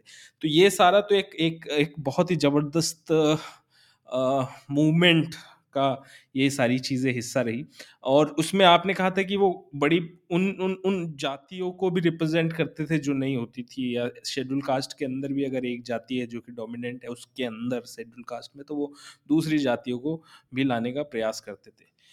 लेकिन अभी अगर हम 2022 की बात करें, तो ये जो मॉडल है ये वाला कि एक जातियों के अंदर जाति ढूँढा जाए और फिर उनको रिप्रेज़ेंटेशन दिया जाए, ये तो बीजेपी ने पूरी तरह से चुरा लिया है, जिसका उदाहरण हमें पिछले इलेक्शन में देखने को मिला। और जहाँ पे बसपा की भी हार हुई बहुत ही बुरी तरह से। तो इस पूरे मूवमेंट पे ही एक तरह के क्वेश्चन मार्क उभरने लग गए और कह कह, कहा जाने लगा कि बहुत आर्टिकल्स वगैरह में कहा जाने लगा कि जो मूवमेंट एक तरह से खड़ा किया था बीजेपी अब उसको और अच्छे सक्सेसफुली तरीके से सेम चीज़ को इम्प्लीमेंट कर रही है और शायद अब इस बहुजन समाज या फिर इनका जो भविष्य है वो मूवमेंट का जो भविष्य है वो शायद बड़ा ही ब्लीक है। तो कंटेम्परेरी टाइम में आप किस तरह से देखते हैं? क्या अ, इसको दोबारा रिवाइव किया जा सकता है, ब्लीक है या फिर कोई उम्मीद आपको इसके अंदर नज़र आती है? नहीं मैं मैं पहले उसका थोड़ा-सा मैं चाहूँगा कि क्लियर हो लोगों को जब भी ये ये होता है ना कि भाई भाज भाजपा ने वो चुरा वो पूरा मॉडल बहुत अच्छे से वो इम्प्लीमेंट कर रहे हैं और कहीं ना कहीं उसकी ज़िम्मेदारी कांशीराम पे बिल फट जाता है कि भई कांशीराम ने शुरू किया था और ये उसको आगे ले जा रहे हैं। तो ये ये गलत मेरे ख़्याल में होगा ये क्यों गलत होगा? क्योंकि बात सिर्फ़ रिप्रेजेंटेशन की नहीं है कि आप आपने फलाने को रिप्रेजेंटेशन दे दिया, वो शेड्यूल कास्ट थे और ईबीसी को मंत्री बनाया, इसलिए लोग साथ हो गए, वो एक हिस्सा है। लेकिन जो सबसे बड़ा बदलाव भाजपा के आने के बाद हुआ है, चाहे वो किसी भी तरीके से मेथड करके वो अभी आए हों, उनके पास नंबर है, वो मीडिया है, वो सब कुछ है। वो हर जो फैक्टर आपको किसी के सोच को इन्फ्लुएंस करने के लिए चाहिए, वो सब कुछ है। ऐसी स्थिति में इसका बीजेपी का जो इक्वेशन है बहुजन जोड़ने का या पिछड़ी जातियों को जोड़ने का, वो कैसे कांशीराम से अलग है? मेरे ख़्याल में ये संजय निषाद की ही एक इंटरव्यू से आपको काफ़ी क्लियर हो सकता है हमें। अ, 2019 का मेरे ख़्याल में चुनाव था और वो अ, शायद लल्लन टॉप उनको इंटरव्यू कर रही है। वो वामसेफी रहे हैं, पक्के वामसेफी रहे हैं और वो खुद इस बात को मानते हैं, पंडों के खिलाफ लड़ाई लड़ी है, ब्राह्मणवाद के खिलाफ लड़ाई लड़ी है उन्होंने और लेकिन एक एक एक किस्सा वो सुनाते हैं कि कभी मूवमेंट करते हुए वो कभी जेल चले गए और शायद मायावती मुख्यमंत्री बनी थी और उनके ऊपर कोई करप्शन का चार्ज था तो उन्हें तुरंत ही हमेशा उनका ये था मायावती का मेरे ख्याल में कोई भी करप्शन आता था वो तुरंत ही उसको हटा देती थी या कोई कॉम्प्रोमाइज़ नहीं होता था, कोई भी एलिमेंट बैड एलिमेंट दिख जाए वो। तो शायद उसी में उनका सस्पेंशन हुआ था या उनको जेल हुआ था कुछ दिन, या तो मूवमेंट का काम करते हुए आए थे या पॉलिटिकली वो उनके साथ हुआ था तो जेल में एक बार उनके खुद की जाति के वो कोई मिलने आए थे, निषाद थे और उन्होंने उनको बताया कि भई तुम क्यों इनके साथ हो? तुम क्यों ब्राह्मणों के सा के खिलाफ लड़ते हो? तो उन्होंने कहा हम तो बामसेफी हैं, हम तो कांशीराम के चेले हैं और हमने हमेशा से इसी इन्हीं के खिलाफ लड़ा है। तो उन्होंने कहा कि तुम्हें पता है कि इलाहाबाद में एक एक और किला है वो निषादों का किला हुआ करता था, हमारी किंगडम हुआ करती थी, जो कभी घूमे हो वहाँ जाके? तो उन्होंने कहा कि नहीं हमें तो नहीं पता है। तो उन्होंने कहा कि वहीं पास में कभी उतरोगे तो जा कर के देखोगे, इलाहाबाद या बनारस की बात करते हैं। और फिर वो उनको बाद में उनको बेल पे छुड़वा कर के वो उनको लेके गए थे। फिर उन्हें वो कहते हैं कि तब मुझे पता चला कि हम तो क्षत्रिय थे और हमको तो हम इन शेड्यूल कास्ट को क्यों फ़ॉलो कर रहे थे। तब ये जो एक एक अवेकनिंग कह लें या एक फीलिंग कह लें चाहे एमबीसी के अंदर कह ले या ओबीसी के अंदर कह ले मिडिल कास्ट में कि हम मेरा एसोसिएशन अनटचेबल्स के साथ में नहीं होगा क्योंकि हम खुद ही क्षत्रिय हैं। वो फीलिंग जो आई है या लाई गई है भाजपा के द्वारा, वो हमें कांशीराम के इक्वेशन से अलग करती है। कांशीराम का जो बेसिस था वो ब्राह्मणवाद के से गिराए हुए लोग हैं। वो नीचे कोई भी तबका गिरा हुआ है इस जाति व्यवस्था की वजह से, वो सब एक होने का है। इनका ये था कि तुम तुम लोग क्षत्रिय हो, उनको तोड़ने का था। इक्वेशन वो अपने साथ लाने के लिए उन्होंने ब्राह्मण क्षत्रिय को एक साथ करने के लिए इन्होंने कहा कि तुम तो ये बहुजन हो ही नहीं, तुम तो क्षत्रिय हो, तो तुम हमारे साथ ज़्यादा अच्छे जुड़ते हो। और तब से उनकी लड़ाई फिर चली गई, फिर उनके बेटे भी शायद भाजपा के साथ में मंत्री बने। तो सबसे बड़ी कम्युनिटी क्या थी? निषाद थी, राजभर थे, कुर्मी जो हैं और कोयरी ये सब फिर अलग हो गए जो वो इक्वेशन था।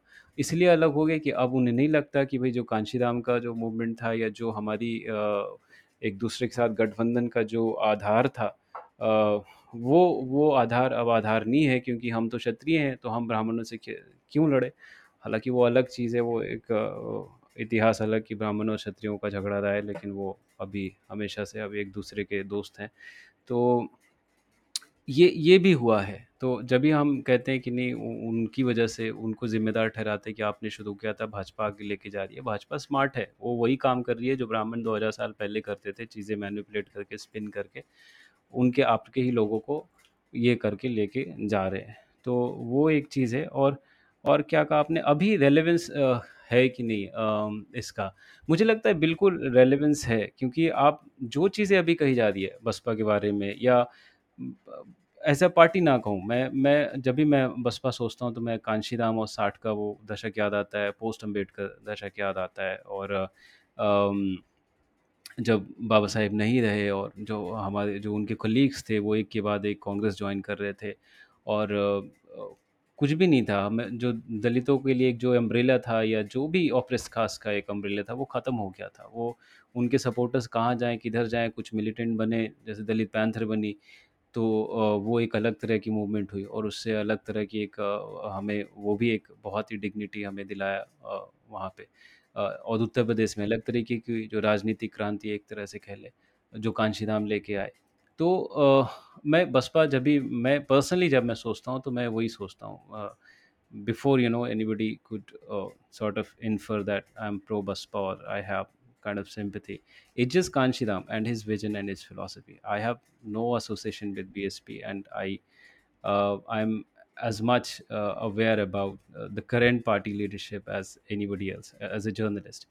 तो um, रेलेवेंस की बात मैं अगेन इसलिए सिर्फ़ फ़िलासफ़ी की बात करूँगा कि कांशीराम की फ़िलासफ़ी उस वक्त भी ये क्रिटिसिज्म आया था क्योंकि ये सारा मॉडल जो है समाज के ज़रिए समाज का नेता तैयार करना समाज के लोगों को जोड़ना ये आरपीआई के साथ वो कर रहे थे पूना में उन्होंने कॉरपोरेटर चार कॉरपोरेटर बनाए एक चेयरमैन भी बना और वो जो उस वक्त आरपीआई के जो लीडर्स थे उनको रोकते रह गए कि आप रुक जाइए ये मॉडल काम करेगा काम करेगा काम करेगा उसके बाद फिर वो दिल्ली गए, कुछ दिन दिल्ली में उन्होंने काम किया, वहाँ भी 77 अ, 77 में शायद वो पार्षद के चुनाव में उन्होंने कई काफ़ी काम किया। फिर उत्तर प्रदेश में फाइनली जा कर के 78 में वाम से करके उन्होंने पूरा फुल फ्लेज्ड वो एक बहुजन का मूवमेंट शुरू किया। तो उस वक़्त भी आरपीआई हमारी प्लेटफ़ॉर्म थी और उस वक़्त भी इतने ही क्रिटिसिज़्म थे कि भई एक इंसान अलग होकर के अ, ये अपनी नई पार्टी बना रहा है, ये कह रहा है कि अंबेडकर की फ़िलॉसफ़ी नहीं चल ये उन्होंने खुद नहीं कहा कि अंबेडकर की फ़िलॉसफ़ी नहीं चल रही है। और था ये कि उनका कहना था कि जो अंबेडकर के कलीग्स थे वो बाबा साहेब के विचारों को आगे नहीं ले जा रहे हैं।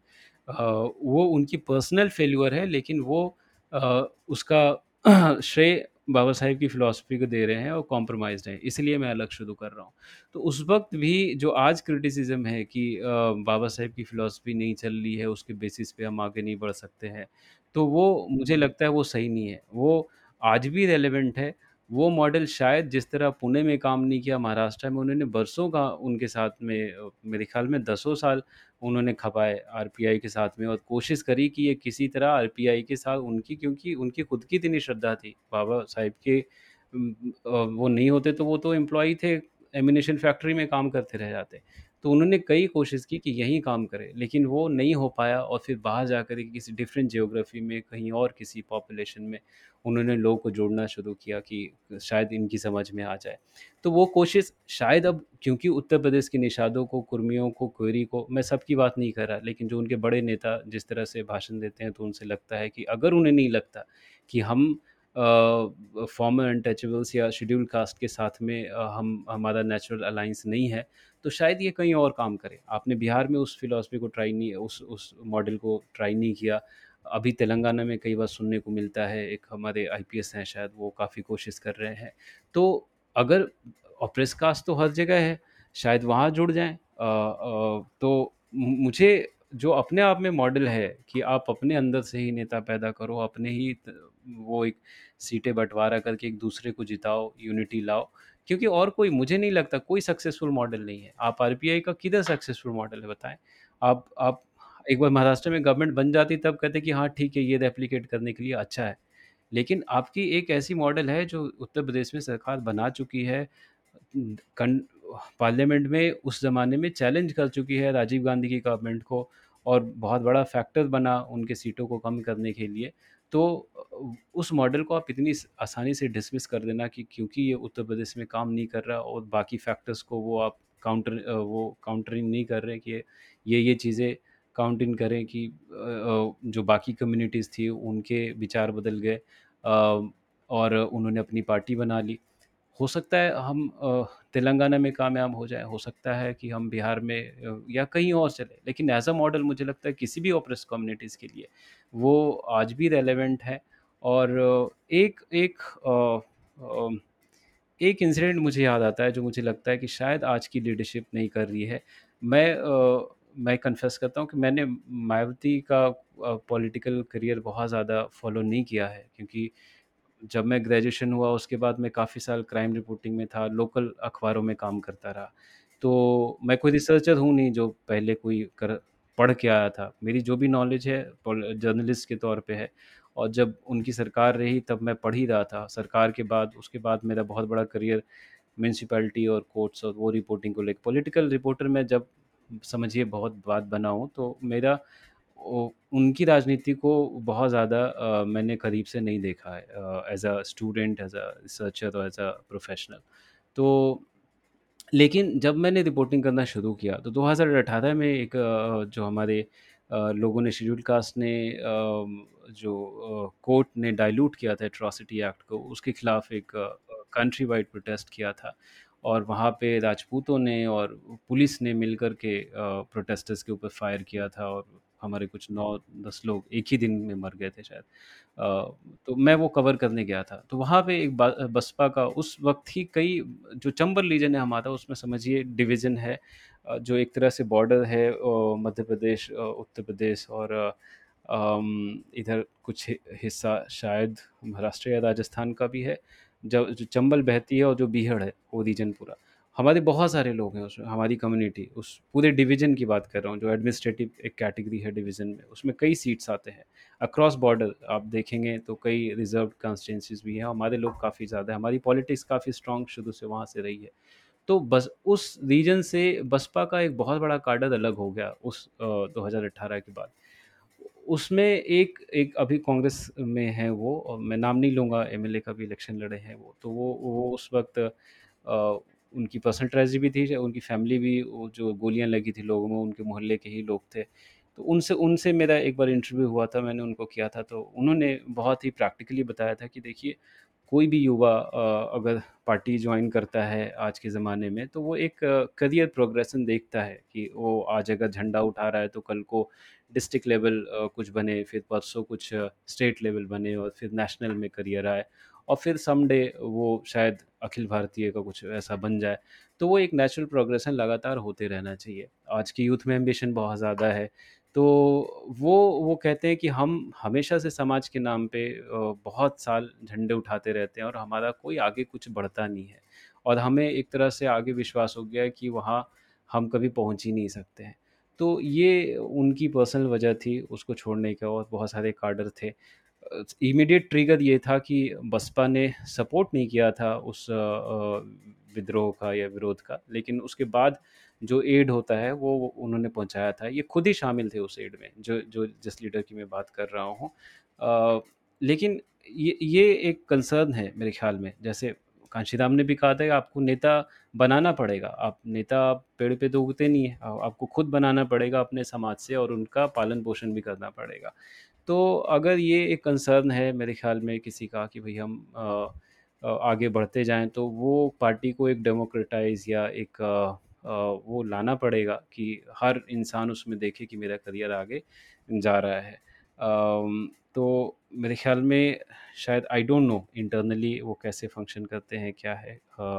बट दिस इज़ ये ये एक वीकनेस हो सकती है। जैसे आप भाजपा में देखें तो मैं मैं भाजपा भी कवर किया हूँ कई साल और लोग बहुत जल्दी आगे बढ़ते रहते हैं, ये तो है कि और अगर नहीं बढ़ते हैं तो उनको और बहुत तरह की सहूलतें मिलती जाती है, इनडायरेक्टली पैसे, फंड या किसी तरह का कुछ मिलता है। जैसे आरएसएस के इतने संगठन हैं, जब कोरोना हुआ और उसमें जब वो राहत कार्य गवर्नमेंट की तरफ़ से हो रहा था, तो वो असल में आरएसएस के संगठन कुछ 700-800 संगठन थे, जो नीति आयोग को बीच में ला कर के एक मॉनिटर की तरह उसके ज़रिए अ, आरएसएस के द्वारा उन्होंने पूरा राहत कार्य करवाया था। तो एक तरीके से पैसे uh, through RSS uh, flow कर रही थी, लेकिन समाज में वो इमेज गया कि भई अ, आरएसएस अ, वो काम कर रहा है। तो उनको कहने का है कि पैसे भी उनको मिले, उन्होंने वो गुडविल भी कमा लिया और फिर पैसे क्या हुआ वो भी एक अलग चीज़ है। तो इस तरीके से भाजपा वो ख़्याल रखती है कि जो भी जिस भी ब्रांचेज़ हैं, जहाँ भी जो है अगर उसको पद का पोज़ीशन आगे नहीं बढ़ा रहे तो उसको किसी और तरीके से खुश करते जाएँ, चाहे पैसा हो, चाहे कहीं स्किल डेवलपमेंट जो डिपार्टमेंट खोल दिया वहाँ एडजस्ट कर ले। अभी देखें जो 2018 में हुआ तो उसमें जिसने गोली चलाई थी राजा सिंह ने, वो स्किल डेवलपमेंट का वहाँ जो लोकल स्किल डेवलपमेंट सेंटर है, उसका हेड था।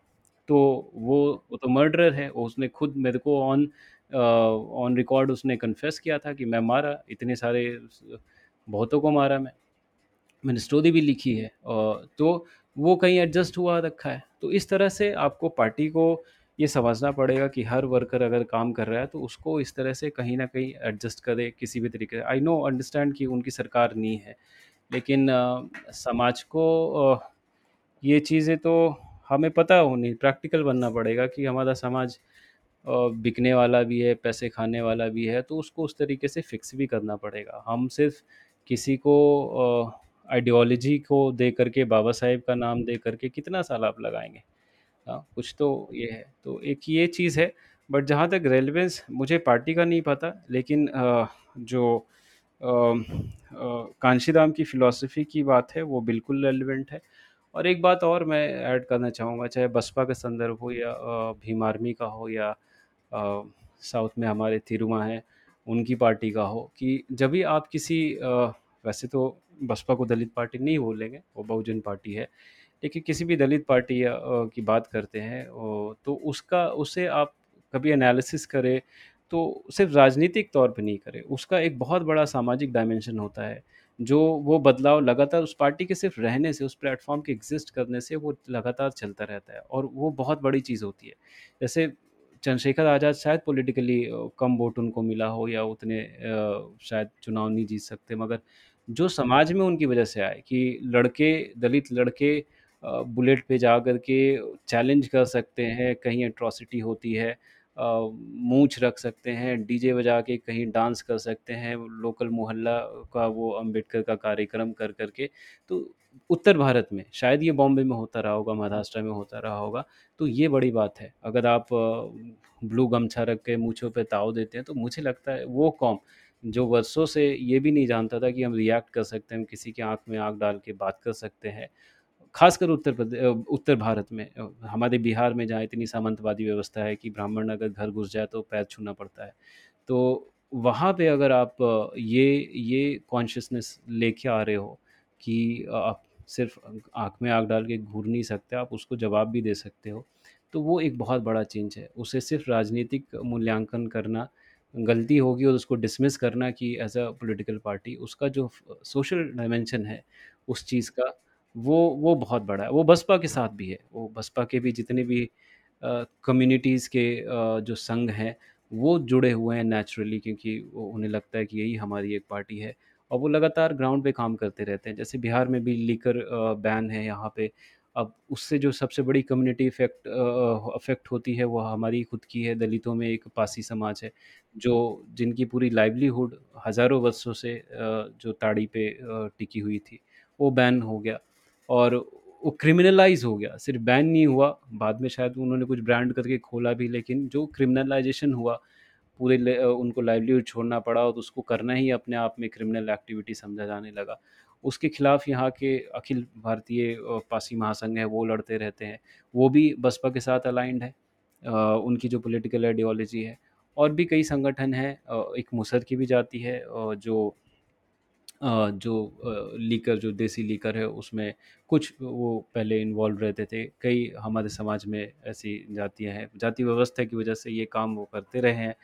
तो वो क्रिमिनलाइज़ जो हुआ, तो वो लोग भी लगातार बसपा के सहयोग से समाज में अंदर ही अंदर कोई प्रॉब्लम होती है तो सॉल्व होता है। तो ये सारी चीज़ें हम अगर लगातार ऐसा क्रिटिसाइज़ करते रहें, तो मुझे लगता है हम अपने अपने ही नुकसान कर रहे हैं। अगर कोई गलत कर रहा है, सही कर रहा है, अब भाजपा से सीखो ना, स्वदेशी जागरण मंच प्रोटेस्ट कर सकता है केंद्र में भाजपा के खिलाफ, लेकिन वो चुप रहती है, एक-दूसरे को जब काम करना होता है इलेक्शन में तो एक-दूसरे के लिए काम करती है। हमारे समाज में कमी हम बहुत जल्दी रिएक्ट कर देते हैं, बहुत जल्दी बहुत ज़्यादा क्रिटिसाइज़ करने लग जाते हैं, ये है, क्या है, वो है। हम पूरा भूल जाते हैं कि भाई ग्यारह हज़ार पाँच सौ चौबीस अंबेडकर गाँव किसने बनाए, 5 यूनिवर्सिटी किसने दी, सात लाख 7 वो कुछ एकड़ लैंड किसने दिया। तो ये सब उसको तब जज करो जब उसको सरकार बना था, क्या उसने दिया।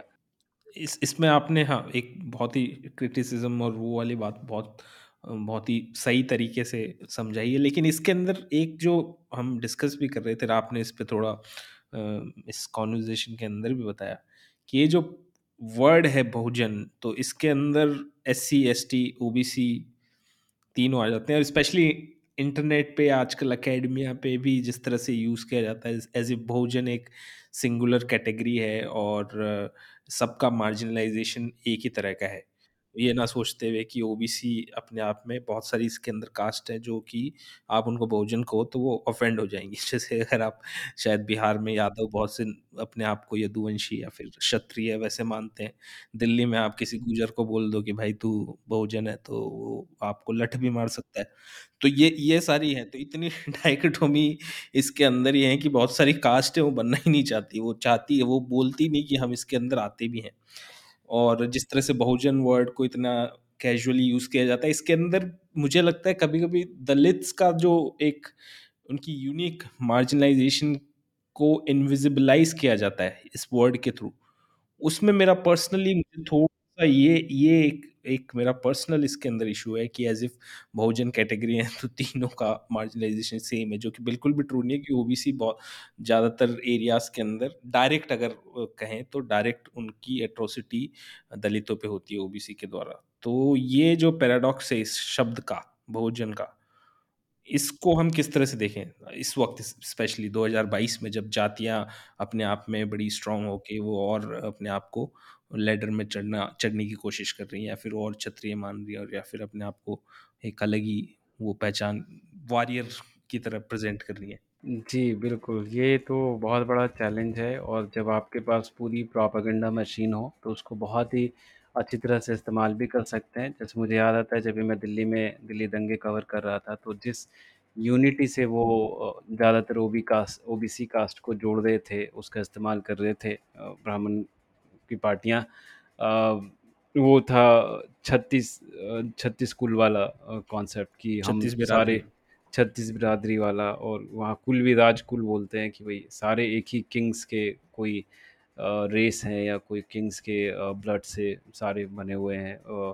उसको उसका भी एक हिस्टोरिकल वो रहा है। मेरे ख्याल में जो फार्मर्स एक जो अगेन एक अजीब सा न्यूट्रल सा एक वर्ड जो फार्मर बोलते हैं उसमें अ, उसका जो एक मूवमेंट था चौधरी चरण सिंह का मेरे ख्याल में उससे भी वो थोड़ा इम्बोल्डन हुआ जब भी अजगर का कॉन्सेप्ट दिया गया अ, अहीर अ, अजगर ए जे जी ए आर उसमें कहा गया कि अहीर अ, अहीर जाट गुजर अच्छा।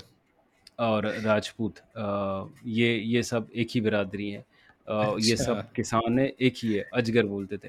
अजगरवादी तो पहली बार हाँ, तो ये ये इसने बहुत उस ख़ासकर आप दिल्ली और यूपी के जो बॉर्डर एरिया में जो एक इंडोक्ट्रिनेशन हुआ है उनका हिंदुत्ववाद को लेकर के ओबीसी के अंदर, इस कॉन्सेप्ट की वज़ह से बहुत ज़्यादा हुआ है, क्योंकि उन्हें जेनुइनली लगता है कि हम सब एक एक एक ही हैं, एक ही राजकुल के। हालाँकि कोई भी राजपूत किसी गुजर को या किसी ये अहीर को ये नहीं मानेगा कि ये मेरा है, कि वो अपना अलग है, वो तो कहते हैं हम हमारे बराबर कैसे हो गए? लेकिन अहीर और ये अपना समझ वो रहे अगर आपको याद हो तो वो गुजर जो मिहिर भोज थे वो कह रहे थे ये गुजर हैं फिर राजपूतों हाँ, से लड़ाई उस पे कंट्रोवर्सी ऑनलाइन उस पे ज़बरदस्त लड़ाई हुई उन्होंने कहा तुम भेड़ चराने वाले लोग कहाँ से हमारे वो हो गए राजपूत उनको कहने लगे फिर गुजर उनको कहने लगे तो वहाँ से ये फॉल्ट लाइन जो आप बोल रहे हो। निकल के बिल्कुल सामने भाजपा को फिर नाम बदलना पड़ गया वो उसको। तो ये ये इससे इससे हुआ है कि उसको और भी दिया गया है हवा और मज़बूत किया गया है उस सिद्धांत को कि भई आप सब एक ही कुल के हो, सब राजपूत हो, सब छत्तीस बिरादरी। ये जो अपना नंद किशोर गुर्जर है लोनी वाला उसने हालाँकि स्टोरी मैंने अभी तक लिखी नहीं है, लेकिन उसने एक मीटिंग बुलाई थी दंगों से पहले, उसमें छत्तीस बिरादरी के नाम से लोगों को इकट्ठा किया था कि हम छत्तीस बिरादरी एक ही है, हिंदू हैं, राजपूत हैं, जो राजकुल है ए, और सब एक दूसरे को they will have each others back वैसा करके लोगों को इकट्ठा किया था।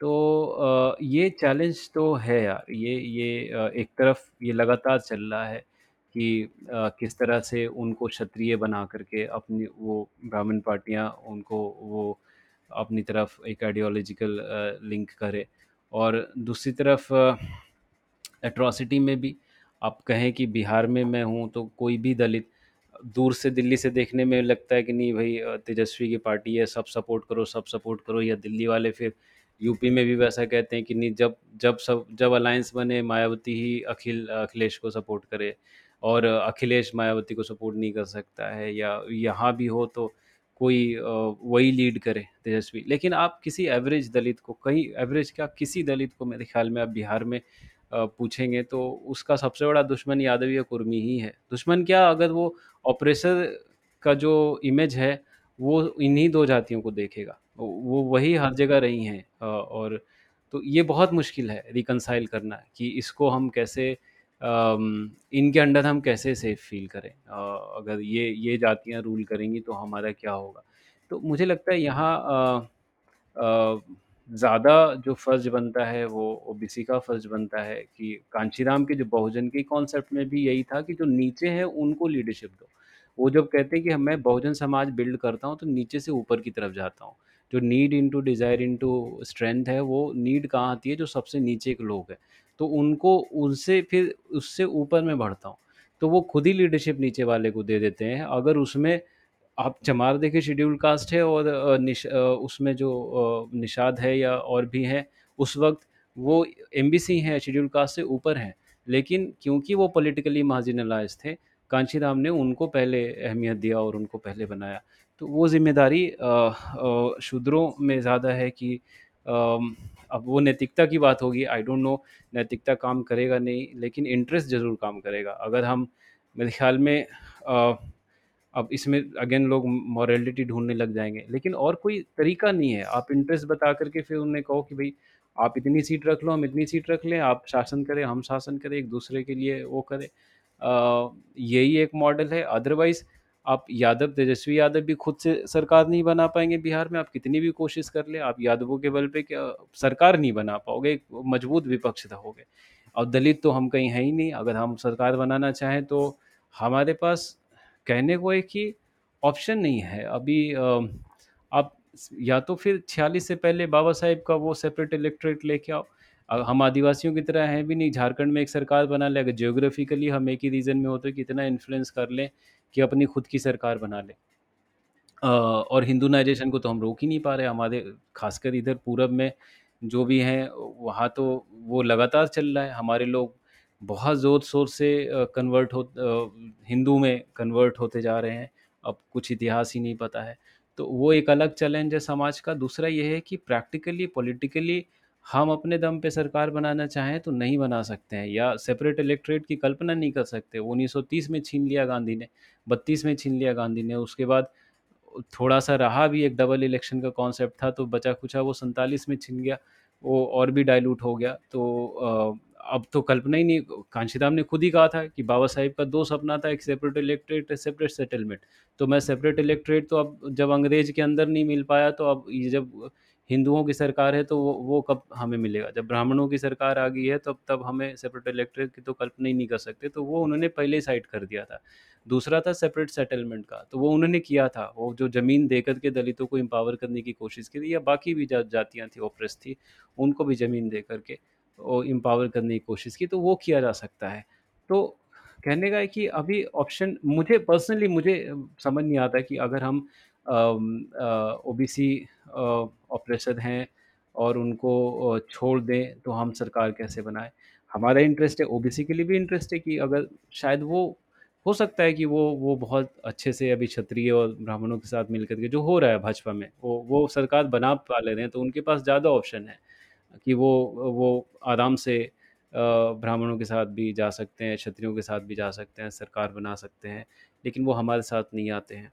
तो ये दलितों के लिए आई डोंट नो मेरे पास इसका जवाब नहीं है कि अब कोई कैसा उसका उसका समाधान निकाले। कई लोग ब्राह्मण के साथ कहते हैं अलायंस तो हम ब्राह्मण के साथ अलायंस को तैयार है लेकिन पहले ब्राह्मण तो तैयार हो जाए ना।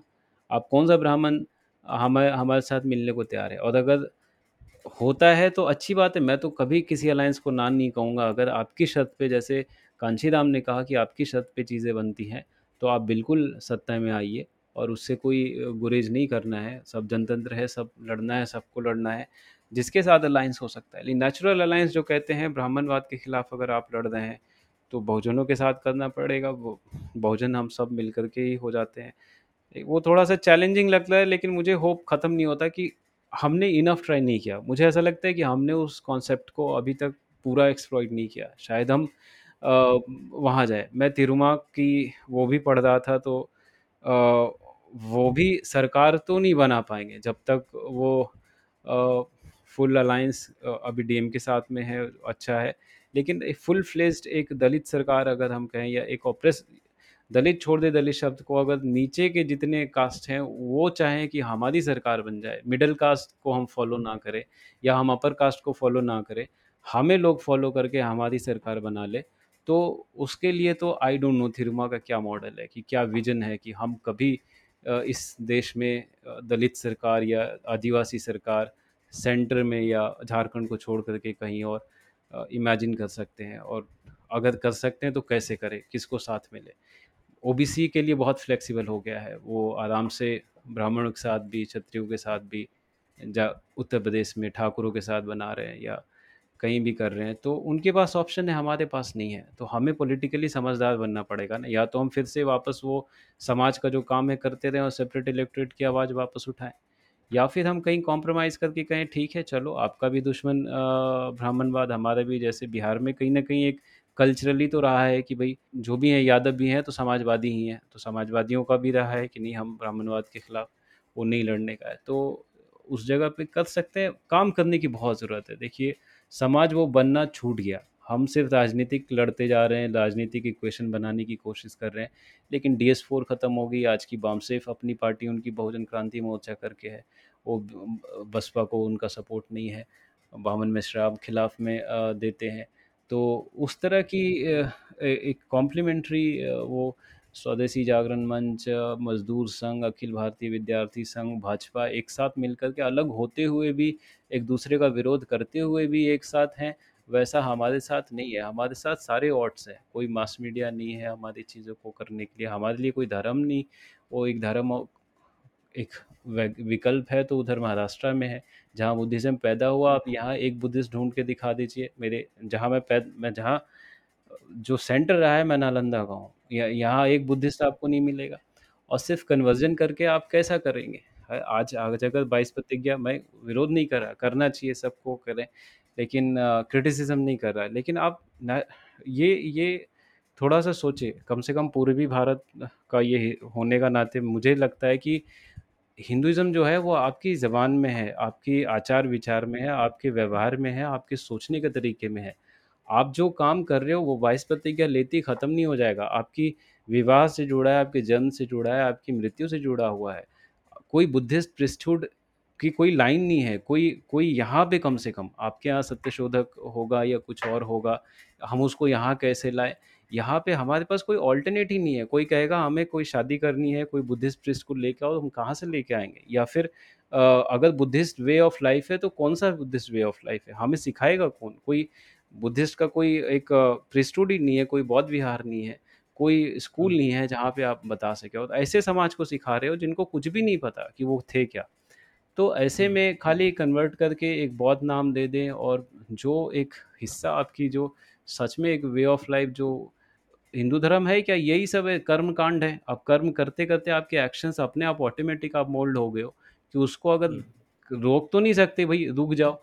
अब उसको रोक करके कुछ तो दोगे कि आप इसके अलावे और क्या है? तुम्हारी अपनी खुशी वहाँ फेस्टिवल मना रहे हैं, बाबा साहेब की बर्थडे मना रहे हैं, वो दे वो अपने भीमा कोरे कोरेगाँव हो रहा है, तो दलितों को है कि हमारी खुशी का पर्व एक अलग है। मैं प्रैक्टिकल चीज़ कह रहा हूँ। आप यहाँ पे कहो कि दिवाली मत बनाओ दशहरा भी मत बनाओ छठ भी मत बनाओ वो कहेंगे हम मनाएँ क्या? हम तो आइसोलेट फ़ील करेंगे फिर। तो वक़्त लगेगा, उसमें डेयरिंग करना पड़ेगा कि ऑल्टरनेट भी निकालना पड़ेगा बुद्धिस्ट प्रीस्टहुड का या किसी भी हमारे यहाँ कबीरपंथी भी रहे हैं रैदास के पंथी भी रहे हैं और भी तो वो कल्ट भी अगर हम डेवलप कर पाएँ, तो वो भी एक अच्छा मॉडल है कि जिससे लोकल जिससे ज़्यादा रिलेट कर सकते हैं जो हिंदू धर्म के लेवल में एक पैदा हुआ धर्म है। तो वो भी एक ऑप्शन है। हम उसको कैसे हार्वेस्ट करें या उसको किस तरह दलितों के लिए एक विकल्प की तरह लाएँ? वो एक आध्यात्मिक क्रांति, सामाजिक क्रांति के एब्सेंस में हम एक राजनीतिक क्रांति की बात कर रहे हैं और उससे इतना ज़्यादा एक्सपेक्ट कर रहे हैं, तो वो मेरे ख़्याल में अभी बहुत दूर है। और हमें ऐसे जीतन राम मांझी की बहुत की ज़रूरत पड़ेगी जो पब्लिकली कह सके कि बामन से पूजा मत करवाना। हालाँकि उनको फिर बाद में जाकर के अंबानी के चैनल ने बहुत फ़ोर्स किया, ये किया। लेकिन वैसे नेता की ताकत अ, वैसे हमें हज़ार नेता चाहिए जो खुल के आके कह सके कि घरों में पूजा करवाना बंद करो। ये आडंबर, ये अंधविश्वास फैलाना बंद करो। तब जा के शायद समाज में धीरे-धीरे सोच आएगी। ख़ासकर इस तरह बिहार की साइड में। लेकिन ये भी बड़ी इंटरेस्टिंग बात है कि इनफैक्ट ये मेरा आखिरी आखिरी सवाल ये है कि अ, ये बात हम जो बात कर रहे हैं मान्यवर कांशीराम के यार, उस पीरियड पीरियड की जब हम बात कर रहे हैं कि उनके अंदर एक अपना एटीट्यूड था कि मुझे पता है कि मेरा समाज मेरे साथ में है और वो जो डीलिंग होगी वो बराबर की होगी, किसी के सामने झुकना नहीं है, कोई मिल, मिलना भी है कोई इतना ही बड़ा आदमी वो मेरे पास आए मिलने के लिए। अगर ऑब्वियसली कोई गरीब मजदूर हैं उनके वो खुद मिलने जाते थे लेकिन कोई अगर बड़ा कुछ मिनिस्टर या फिर कोई भी है तो उनको खुद को उनके पास मिलने आता था। तो अपनी शर्तों पे करते थे। मैंने एक जगह ये भी पढ़ा था कि प्रेसिडेंट के लिए भी ऑफ़र दिया गया था बनने के लिए। तो उन्होंने कहा कि मुझे प्रेसिडेंट बनना ही नहीं मुझे तो प्राइम मिनिस्टर बनना है। तो इस तरह की एक बार्गेनिंग पावर और एक स्टाइल और एक अपने अपने समाज पे अपने आप के ऊपर बड़ा कॉन्फिडेंस उनके अंदर था उस उस समय में। और, कट्टू, अभी हम आते हैं 2022 में जहाँ पे केजरीवाल के मिनिस्टर राजेंद्र पाल गौतम को सिर्फ़ और सिर्फ़ एक इवेंट में जहाँ बाबा साहिब की कन्वर्जन वाली जो 22 प्रतिज्ञाएँ थी, वो बोली जा रही है और वहाँ पे वो सिर्फ़ बैठे हैं। इस चीज़ के लिए एक पार्टी उन्हें निकाल देती है। Main mainstream party India की आई थिंक अब तो शायद दूसरी या तीसरी जो सबसे बड़ी पार्टी है। तो हम आज इस दौर में हैं, जब खुल के कोई विरोध या फिर कोई भी एक ब्राह्मणिकल जो एक डोमिनेंस है, उसको आप हल्का सा भी चैलेंज करोगे तो वो जो मशीनरी है, वो इतनी ज़बरदस्त है, चाहे वो मीडिया की हो पॉलिटिकल हो, कि वो आपके पीछे आके हाथ धो के वो पड़ जाएगी। तो ये ये एक दौर है तो एक क्या आप इसे एक ज़बरदस्त गोल्डन एज ऑफ़ ब्राह्मणिज़्म इसको इसको मानेंगे इस दौर को कि हर पार्टी के अंदर एक होड़ लगी हुई है कि मैं और ज़्यादा इनसे भी ज़्यादा मनुवादी बन के दिखाऊँ, चाहे कांग्रेस हो, बीजेपी हो या फिर आम आदमी पार्टी हो या फिर कोई भी पार्टी हो, रीजनल पार्टीज़ भी हो, इनफैक्ट सपा भी हो या फिर बिहार में भी पार्टी हो। बिल्कुल, बिल्कुल। वो वो तो मैं सहमत हूँ पूरी तरह से कि अभी की जो राजनीतिक परिवेश है, वहाँ कोई भी इंसान, कोई भी आदमी एक ज़माने में जब खुल के बोलते थे अ, कांशीराम की गंगा मैली है या फिर और भी जो ब्राह्मणवाद के खिलाफ नारे थे या लालू प्रसाद जी बोल देते थे कि भूरा भूरा बाल साफ़ करो। वो आज के दौर में उतनी भी राजनीतिक स्लोगन की भी हिम्मत नहीं है कि कोई उसको क्रिटिसाइज़ कर सके वो कोई भी बोल सके और अभी के जो भी नेता सक्सेसफुल नेता जिनको थोड़े से कह लें बहुजन समाज से आप उनके पिछले जिस चुनाव से वो जीत के आए हैं उस चुनाव में उन्होंने कुछ भी बहुजन के बारे में नहीं कहा है। अभी लोगों को बहुत सारा होप है तेजस्वी यादव से लेकिन आप उनका पिछला चुनाव जो 2020 का है, वो मेरे ख़्याल में अक्टूबर-नवंबर में इलेक्शन हुआ था विधानसभा और वो एक भी ऐसी यात्रा रैली नहीं रही होगी जहाँ पे उन्होंने ये नहीं जताया होगा कि मैं हिंदू हूँ। उन्होंने ये कहा था मैं नवरात्र में हूँ और नवरात्र का नाम लिए बगैर वो शुरू ही नहीं करते थे। सवर्ण समाज का नाम लेते ही लेते थे। जब भी वो पिछड़ा कहते थे, सवर्ण बोलते ही बोलते थे। तो ये ये जो फिर एक जीत के आए, फिर बीच में उपचुनाव भी हुए, उसमें भी उन्होंने जा कर के वो माफ़ी मांग के आए वहाँ भूमिहारों से। एक बहुत बड़ा गर्व था एक सालों से दशकों से कि भई लालू प्रसाद जी रणवीर सेना के लोगों से मिलने उनके उनके जो विक्टिम्स जब दलितों ने बदला लिया था लक्ष्मणपुर बाथे का माओवादियों के नेतृत्व में लिया था। मीडिया उसको नक्सलवादी कहती है, लेकिन मैं तो हमेशा दलित विद्रोह ही मानता हूँ। मैं नहीं मानता मैं रटलेज में भी छापा हुआ है, जॉर्ज क्यूनेथ है, उन्होंने अपनी एक रिसर्च किताब में भी लिखा है। तो कहने का है कि एक एक लेगेसी थी यादवों का भी कि जब रणवीर सेना जब ठाकुरों को मारा था दलितों ने, तो उनको विज़िट नहीं करने गए थे लालू प्रसाद यादव और जब और उसका बदला रणवीर सेना ने यादवों को मार करके लिया था। वो लेगेसी बहुत दिन तक रही, उसका बहुत राजनीतिक फ़ायदा भी मिला लालू प्रसाद यादव को और एक सामाजिक गर्व था कि हम झुके नहीं। लेकिन उसको अंडू कर दिया इसने उसके बेटे ने, वो जा करके बोला कि हम माफ़ी माँग ली। वो हर जगह आया, दैनिक भास्कर में छपा, हर जगह छपा वो। उसी के वो अपनी पूरी उपचुनाव की जीत उसके उसको क्रेडिट किया उन्होंने, भूमिहारों को क्रेडिट किया है। तो आज आज का जो थोड़ा-सा भी सक्सेसफुल जमात है, कोई पॉलिटिकल ग्रुप है, तो वो कॉम्प्रोमाइज़ करके आगे आया है। अब उसमें कोई दलित पार्टी थोड़ा-सा भी कॉम्प्रोमाइज़ कर ले तो वो तुरंत बदनाम हो जाता है कि वो फुट सोल्जर है और फलाँ है, ढिकाँ है।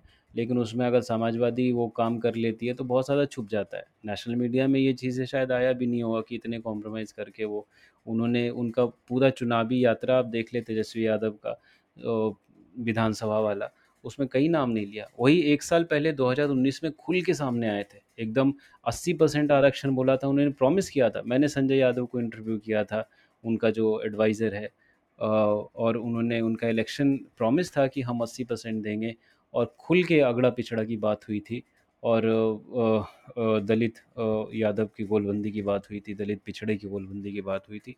वो चुनाव पूरी तरह से हार गए और वो हारे कैसे वो सब जानते हैं। वो जब मैं एमपी के चुनाव की बात कर रहा हूँ, MP as in member of parliament वाली, वो पुलवामा की वजह से जीते। लेकिन पार्टियों में जो बहुजन पार्टियाँ थी, उनके अंदर वो डर समा गया कि अब हम कभी नाम ही नहीं लेंगे अगड़ा-पिछड़ा का। अब उसके बाद जितने भी चुनाव हुए, उसके बाद से उनकी ज़बान पे आज तक मेरे ख़्याल में वो दलित पिछड़ा वैसा कुछ आते ही सामाजिक न्याय को लेकर के। वो हमेशा क्या लड़ रहे? अनएम्प्लॉयमेंट पे लड़ रहे हैं, फार्मर्स पे लड़ रहे हैं, महँगाई पे लड़ रहे हैं, विकास पे लड़ रहे हैं, जो जो लैंग्वेज भाजपा की थी, जो ब्राह्मण पार्टियों का एक छद्म हुआ करता था चुनाव लड़ने का, अपर कास्ट राजनीति को एक वो छुपाने का, विकास-विकास का नाम लेकर के, वही ज़बान अब ये बोले, उन्हीं का सपोर्ट लेकर के उनको खुद के वो उनका ये नहीं कर पाते हैं।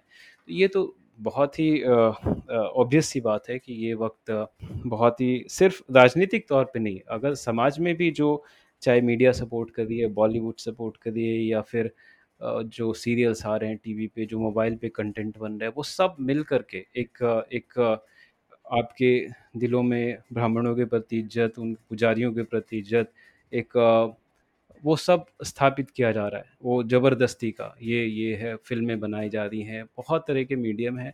तो सामाजिक रूप से भी अब यही काम करने के लिए पुष्यमित्र सुंग को कितने बुद्धिस्ट को कत्ल करना पड़ा था, कितने यज्ञ करा करके वो एक नया लॉ लेके आया, मनु लॉ। तो वो उस ज़माने, दो हज़ार साल पहले, आज सिर्फ़ साढ़े तीन सौ सीट ले करके वो ये हर काम वो समाज में जितने भी ऊँची जातियाँ थी, उनके प्रति सम्मान इन्होंने स्थापित कर दिया और जो पिछड़ी जातियाँ थीं, उनको वैसे ही छोड़ दिया वो गरीब से गरीब होते जा रहे और जो राजनीति थी, उनके फुल कंट्रोल में है। अभी पिछले दिनों ही कुछ डेढ़ लाख लोगों, पुजारी, नए पुजारी बनाने का, इनका केंद्र सरकार का वो योजना आया, कुछ 1.7 लाख एक ब्राह्मण प्रेस्टहुड बनाने का। और वो फाइनेंसिंग जो वो कर रहे हैं, वो VHP विश्व हिंदू परिषद के ज़रिए कर रहे हैं।